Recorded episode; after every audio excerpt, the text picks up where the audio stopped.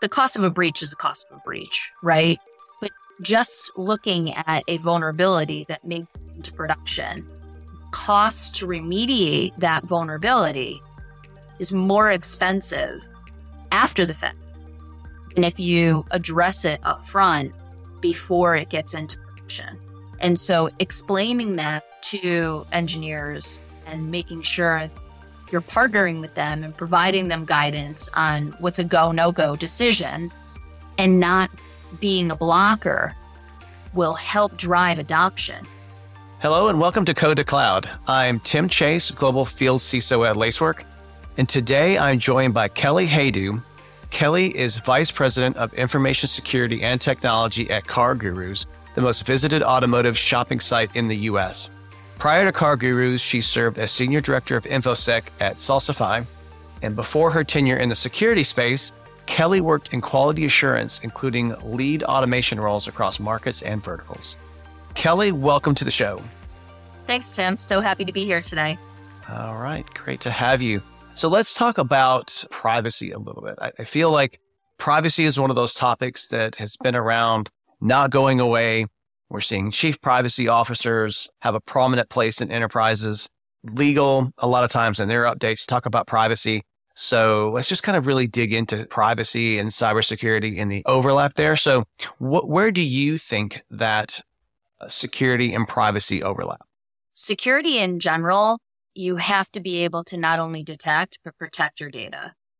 And by mm-hmm. protecting the data, you need to understand the data that actually lives in your environments and what's being stored, right, at rest or even in encryption.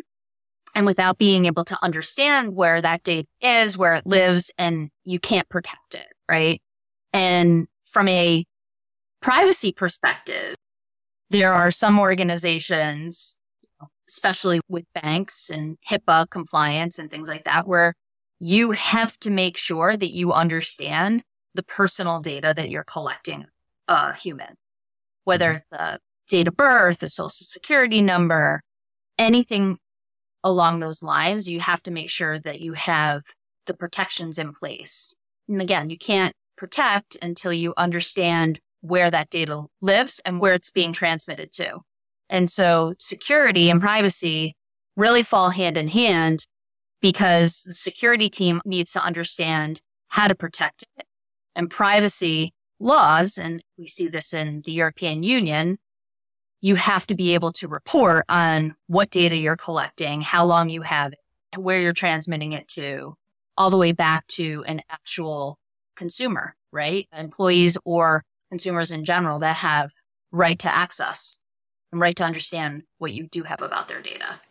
Yeah, absolutely. And one of the challenges that I've faced in cybersecurity, and I think it's a little bit the same way in privacy sometimes, is educating executives, right?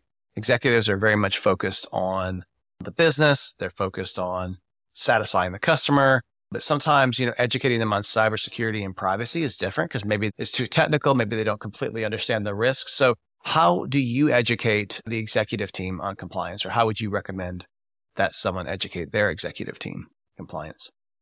I think it's important to put it in business terms, but also put it into real life terms as well. If you get too technical, you'll lose your audience very fast. So if you can correlate it back to somebody's real life or an example of how it may relate back to a theme, it resonates. It resonates more. So you start getting into the technical jargon, you're going to lose people, right? because mm-hmm. people already think security is boring and, and complex and don't understand the jargon, right? So that's how I kind of start with education at the top level, explaining, you know, what it is we do, but then correlating it to a real life example. And I can tell you that, you know, one of those that I used to give in my previous company and security training was like, you know, when you travel to an airport, think about going through all of the steps in security to get to the airplane and even going and presenting your ID at the counter, right? To get your ticket, to check in and all of the different personal data that you have to provide and all the security checks that you have to go through to get to the plane. And when you mm-hmm. start to correlate like access controls equal this, security checks, even from a physical security perspective, equal this in terms of technology, the light bulb starts to go on for people. Yeah, no, I, I can see that. I, I like that approach, kind of correlate that back. But one of the things I think that makes it even more difficult potentially is just kind of the vast amount of privacy laws or privacy laws that potentially may actually be, right? There are, I think, about 15 states that currently have pending approvals of different privacy laws. So how do you keep up on the privacy laws? Like, do you have a, a way that makes it easy to do that? Or is it just a lot of reading, a lot of education? So I'm a member of the International Association for Privacy Professionals. And so I get a lot of my information on upcoming and current law there. And then there's a few other forums where I go and I will read detailed information around things that are coming out in the particular sector, especially related to US privacy law. My previous company, we were fully GDPR compliant and it was a huge undertaking, right? But it was mm-hmm. necessary mm-hmm. because we did business in the UK and in, in Europe. So we had to make sure that we were accommodating for, you know, right to erasure slash right to be forgotten, right to access, et cetera, et cetera. And that we had the appropriate paperwork in place, right? For all of our vendors, data processing agreement. And so if we were to be, you know, questioned by a supervisory authority, that we had that appropriate documentation and we could really truly say at the end of the day that we were operating, you know, per law. But I guess to answer your original question, there's a lot of information to consume. And I think it's important to not only understand your particular area or region that you may be in, but where you may be operating in other regions. And even when you're not operating in other regions, how a data transfer or new laws that are materializing in those regions may mm-hmm. affect the ones that you're supporting today. Yeah, that's really good. And, and I'm glad you called out the IAPP. I think that's a great resource that I'm involved in as well. I think since they're worldwide, they have kind of a really good handle on what's happening in Europe, what's happening in the US.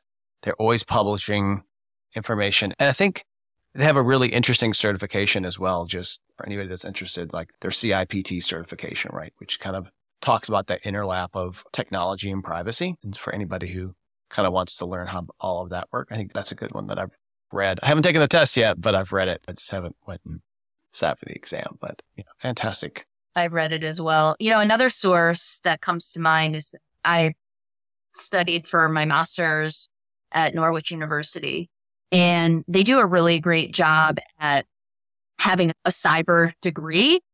But mm-hmm. my concentration or the area of focus was international privacy perspectives in law. And so mm. that really married the two of those particular programs together. And I have peers and professors that I still talk to in that network and that circle about those topics. If you have people that are interested in it, it's always better to talk to them because, you know, otherwise you won't be able to source that information from where you particularly want to source it from. Right. Yeah. That's great. That's a great concentration. I hadn't heard of that. So I love that. It's not just a cyber, because I felt like in the past, some of these cyber degrees focused on like the operational side, right? Or just the general cyber awareness type of concentration. So I, I love that particular one that you talked about there. I think that's super relevant to today's world. So I'll have to check that out. But like, why do you think it's been so difficult to get a national law? Because I, I it, it feels like every once in a while, maybe once a year or something, I don't know, you'll get a bunch of people that get up in arms about the latest breach and there'll be some calls for a national law and then nothing will happen and it will die down. Like, why do you think it's been so difficult to take that on as a topic or get one passed? I think it takes time right? So the European Union took a long time for them to build and socialize and then really deploy, right? GDPR. And because there is so much regulation around it, I think that at the US government level, they probably don't want to get too granular because now you're thinking about, okay, amendment rights, how much information can people have? How much can't they have about you? And putting all of those requirements or mandates on companies and business there could be conflicting opinions there. I think we should have a federal law. This is my opinion. It would really simplify things. But that being said, we have 15 states that have their own past laws and regs, right? So the question would be then, what do you do with those that have already passed? Because I think one of the worst things that can happen is you have everything at the federal level defined. Then you have all individual states that have their own. and it can get very confusing quickly on, okay, I have to comply with federal law, but then what are the state requirements in this state that I want to operate in? And for large enterprises that operate in multiple states, it's hard to keep up with. Or if you think about it from a European perspective or somebody that's not in the United States, right? Now they have to not only consider the federal law, but then they have to also keep up with all of the state laws and changes that may be happening there too. And it can be very easy to not be in compliance with those if there's so many to keep track of. It's tricky because, you know, obviously the federal would supersede the states. And then you've got to analyze that and understand where and how and what are the penalties. And it's really confusing. And you can look at Europe, I think, to some extent, because, you know, there is GDPR for the EU folks, but then there's also some countries have more specific or more, you know, serious laws that kind of go on top of that. And then you get data residency laws on top of that. And it feels like it just becomes really, really, really hard to do business and, and to just make sure that you're in compliance. Right. So I wonder if that potentially is part of the problem here in the US. And I also wonder if it's not just because, you know, cyber is, is hard. And anytime that, you know, a government tries to look at something like cybersecurity and make laws of it, it seems like there's kind of a do they understand? Don't they understand? Do they start high level where they don't mean anything and they get more specific? Like it just seems like maybe they don't know exactly how to approach it because it's it's just something that you have to have a, a pretty good knowledge of. I do see that you know there is becoming more of a willingness, and I don't know if this will eventually go to Congress, but I think you have seen the current administration willing to put some stuff out there. Like if you look at kind of the SEC guidelines that have been put out and things like that, I think that there is some willingness at a national level to put at least a framework up there. But I don't know if you think that will translate into a national law eventually or not, or if that's just we'll kind of stick to the guidance perspective. I don't know. Yeah, I think the the recent changes in the SEC and making sure that there is cybersecurity presence on your board and other requirements for public companies is a step forward because it gives visibility and accountability to really everybody in that particular organization for security. I don't think it's a bad thing. I think that as we start to look at privacy law that those two really kind of have to be married together. It can't be separate. From a, a law perspective, I know there was a lot of questions, controversy when GDPR was announced around like, well, what does this really mean? It's subject to interpretation. Mm-hmm. Right. There was a lot of gray area around it. it. wasn't necessarily black and white in some cir- circumstances. And so I think when you leave things up for interpretation, that's where it can get a little cloudy. And so I think that'll be important. I like that the SEC has put some specific guidelines in place and in terms of like the regulation, they'll have to do the same for privacy as well. Because again, if you leave it up for interpretation and then somebody you know, puts a claim in to say, Hey, you know, you weren't complying with X, Y, and Z because you have my data and it says this. Now it's going to, you know, potentially the court level, et cetera, et cetera. And so that's where it can get a little hairy, right? Do we yep. issue a fine? Do we not issue a fine? I think specificity is key. No, you should have processes and procedures defined. Okay. Well, that, that's cool. But you know, what does that mean? I think, like you said, being specific and making sure that they know how to lay it out and what needs to happen, I think is the key.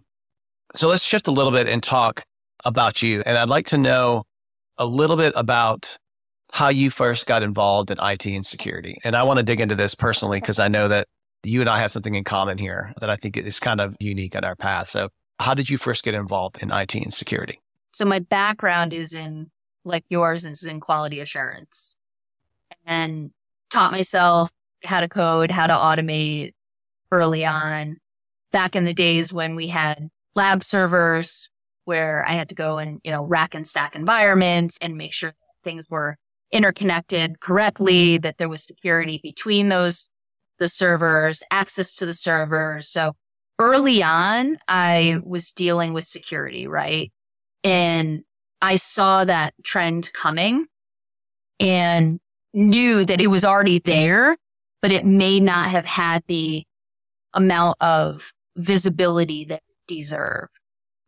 Even so, putting, you know, certificates on servers and understanding why as a quality engineer, you had to put that particular certificate on a server, right? And so I was naturally curious and wanted to learn more about it and did.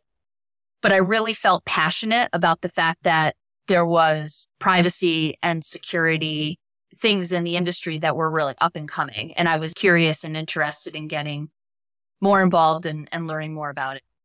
So you started kind of from that perspective. So yours was more like server level while you were doing your testing and automation and things like that. Mine was similar. I was doing functional testing and automated testing. So looking at, you know, doing the repeatability, automating stuff and then doing load testing and things like that. And it just seemed like the next step to throw some SQL injection in there and see. Like this was the, back in the days when I feel like IDS was kind of the latest thing that everybody was doing, right? Where, you know, it wasn't just a firewall anymore, but it can look at patterns, right? And kind of working with the CISO that was newly hired to be like, Hey, let me do this for you. Cause it, I don't think AppSec was a thing very much at the time for the majority of organizations. It was still kind of leading edge. But how did that get you to where you're at at, at CarGurus? Cause I know you made another, you know, a stop or two along the way. So how did kind of that initial curiosity lead its way into kind of leading security at, at CarGurus? So similar to you, right? I had manual tests, I had automated tests and, you know, obviously you're building your regression suites, but there's those corner cases of what if I gave this person access to this, what would happen and mm-hmm. ensuring, okay, if there's an access control here, is it broken or is it not? And how can I manipulate it and try to get around it to your point? So that natural curiosity really was through testing. I love to build programs. I had a lot of experience, as I'm sure you did as well, in quality around risk management, understanding, okay, here's something that we're ready to ship. What's the risk of it going? with a certain level of bugs or, or defects that are in the product, right? Mm-hmm. And understanding that the organization's risk tolerance and the consumer's risk tolerance. And so a lot of my background stems from enterprise risk management as well. And so the organization that I joined after kind of leaving quality was to build their security program and understand the risk appetite of that organization, but also be able to come in and to your point, implement an IDS and understand the technical implications of solutions that we were putting in place and building that foundation, those policies, but also working hand in hand with the customers, making sure that, you know, larger customers felt that their data was really secure in our environment we held a lot of sensitive data and we wanted to make sure that at the end of the day, those particular customers and those organizations felt good and we felt good about storing it. It goes back to that transmission and data at rest and how long you have that data, where it lives and having those guardrails around. So I built a program at Brightcove and then I moved to Salsify where I built their program there for privacy and security. And then now I'm at CarGurus today and built their program. We did have a semblance of a program in place. Obviously, we're a publicly traded company. So, sure. you know, we had to be SOX compliance, et cetera. So I've really just kind of helped mature that program. But that being said, I think you can appreciate this, Tim, that no program is ever done no matter what stage that you're at. And, you know, I've been very fortunate to have an awesome team here at CarGurus and support of the board and the executive team and my peers to be able to continue to evolve and mature the program. If you ever think that a program is done, I think you may need to maybe take a vacation and really think about it and come back and ask yourself why you think that is. Cause it like security is never done, right? The security industry is always evolving. So like if you think you got your program like perfect, you're in trouble. Plus I would get bored out of my mind. I don't know about you, but like if I ever could just put like a checkbox beside a security program, it probably would be time for me to move on. Cause like I, I'd have to be building and doing something new. So you kind of hinted on it a bit earlier when you were talking about you come at security kind of with a risk background, but also from a technical background. Like, do you think that's important for a cybersecurity leader to have exposure to both? Like, and in general, what do you think makes a good leader when it comes to cybersecurity? So I think that there's components of both that you need to understand going into security. But I'm a big proponent that really you can learn anything as long as you have the attitude and the aptitude and determination, right? There is mm-hmm. something to be said for having had that hands on experience. But I don't tell people to shy away from exploring security because they may not have, you know, the hands on keyboard experience from a technical standpoint. A lot of that is, it can be learned, right? You mm-hmm. just have to have time and seat and, and understanding and a high level of what's going on around you. It takes knowledge from the community so I talk to a lot of CISOs and I have many in my network that we constantly are collaborating and saying, Hey, did you hear about this? Or Hey, did you hear about this? Right. I think it doesn't matter your level. If you have a community of people that you can go to to say, did you hear about this particular vulnerability or did you hear about this threat? You can learn that way. If you know how to build a program and you know how to build a community and you understand the technical, you know, risks and potential exposure that you can have at a high level. Like I don't need to know all of the technical ins and outs, bits and bytes at my level today because I have really great people that specialize in it. Exactly. Like let them specialize, put the trust in your team but one of the things that I think can sometimes be a challenge is still talking to the business. Maybe security doesn't talk to the business very well. There's a gap there. So, uh, how are you a strategic partner to the business, or how would you advise somebody to, to be a partner to, to the business? Because I think that ultimately is one of the things that will make security work at, at a company is not the beating somebody over the head, but like using the partnership angle, right? So, can you just maybe tell how you're a partner to the business or how you would advise someone to be a good partner to the business? I think it's understanding the business's challenges and also what problem they're trying to solve. So my past two organizations, they were SaaS platforms. So what was important to the company? Revenue. They mm-hmm. wanted to make sure that they were able to get their contracts renewed and be able to have prospects feel confident in being able to purchase our solution. And so looking at that, who is going to be my key business partner? Sales is because if I can make a sales engineer or revenue org successful, then I'm successful and that the company is successful. And how do you do that? You put it in language that they can understand. You build a security package that is digestible by a prospect, right? Or by an existing customer. And you give them that information up front. You're proactive versus reactive. And a lot of organizations appreciate that because on the flip side, as I'm bringing in new vendors to the organization, we have to do our vetting, our due diligence and look at mm-hmm. the security posture and the privacy of those vendors that we're bringing in house. And so we're all doing the same thing. And if we can make those lives of those professionals easier on the other mm-hmm. side, then it helps to build that trust. It does. And I feel like that particular model works with the business, but it also works with internal teams, right? Making their lives easier and understanding their job. So like if you have an application security person who's struggling to get the dev teams to test it, well, if you kind of approach it as, you know, what is your job that you're trying to get done? How can I help you? Like, what are the challenges you're facing?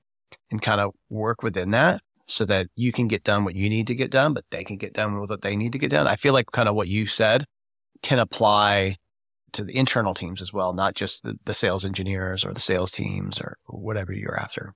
Yeah. From an engineering perspective, building privacy by design into our pipeline, right? Starting with mm-hmm. the product teams, but really explaining why it's important to do that up front, right? The cost of a breach is the cost of a breach, right?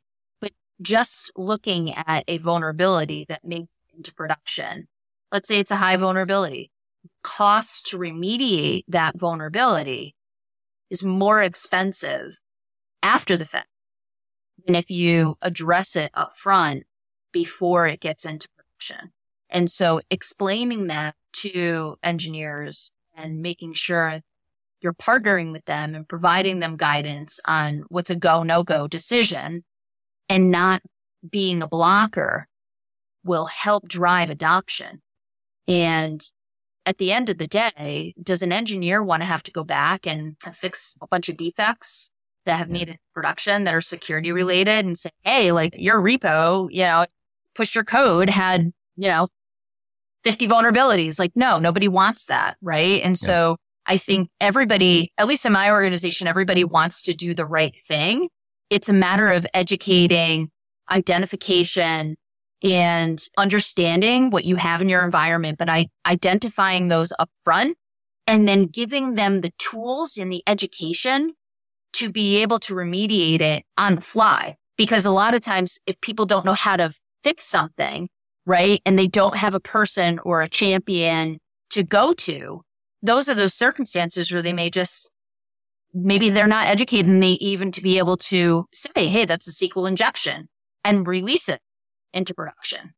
It even kind of goes to the broader question. You mentioned champions, but like, how do you educate like the rest of the company, right? It, obviously security isn't just something that SEs care about or devs care about. Like it's a whole company thing. So like, how do you educate the rest of the company to make security something that they do care about because it's not boring or it's not onerous, right? Like, what are your general thoughts on how you educate the company as a whole?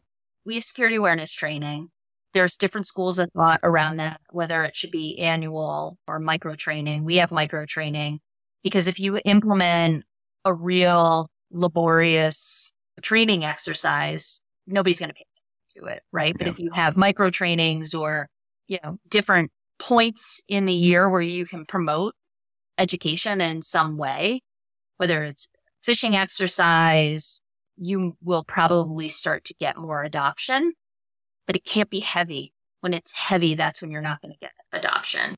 We also have security and compliance all the way up at our board level that's non-discretionary work. So if there are things that are a risk of the organization from an engineering standpoint, it's non-discretionary. You have to build time into your roadmap, quarterly roadmap to fix it. No, I like that. I'm a big fan of micro training. Yeah, I do a little bit of, of training for LinkedIn on the side. And that's one of the big things that we look at. Like when you're building out the videos as a part of an overall training, like when I wrote something on DevOps, you know, the videos themselves for each section can't be longer than like two minutes, something like that, right? Because if you start getting 15 or 20 minute videos, people are going to tune out, right? So I think getting that training in doses is a great way to do that. So like people are looking for, you know, training out there and, and ways to do that, I think looking at a solution that can do that micro training is a great thought. And make it fun. Make it fun. Nothing is better than receiving a LinkedIn message. So I received a LinkedIn message from an old coworker at a new organization now that said, Hey, don't know if you remember me, but you gave this security training at a previous company. And I thought it was like hilarious, but it stuck with me. And that really cut to my heart because I said, yes, I got to that person. They remembered yeah. the security training. And if you're going to be boring about it, it's not going to resonate with people. Right. Mm. And so I felt like in that moment, like I did my job. This person not only remembered the security training, but he remembered me as well. And then was able to reach out to me to say, you know, Hey, I have a question about X, Y, and Z. And so yep. to me, that was awesome because I'm not a person where it's like, oh, this is a scary security person and I can't go and ask them a question. And they remembered that I was approachable and that could. I love that. Yeah, I love I love doing that, making it fun. I did a capture the flag training exercise with the development teams, right? Kind of meeting them where they are, doing something that was kind of technical where the things kept getting harder and harder. At first, it was easy, and I had security people around to kind of give hints and help.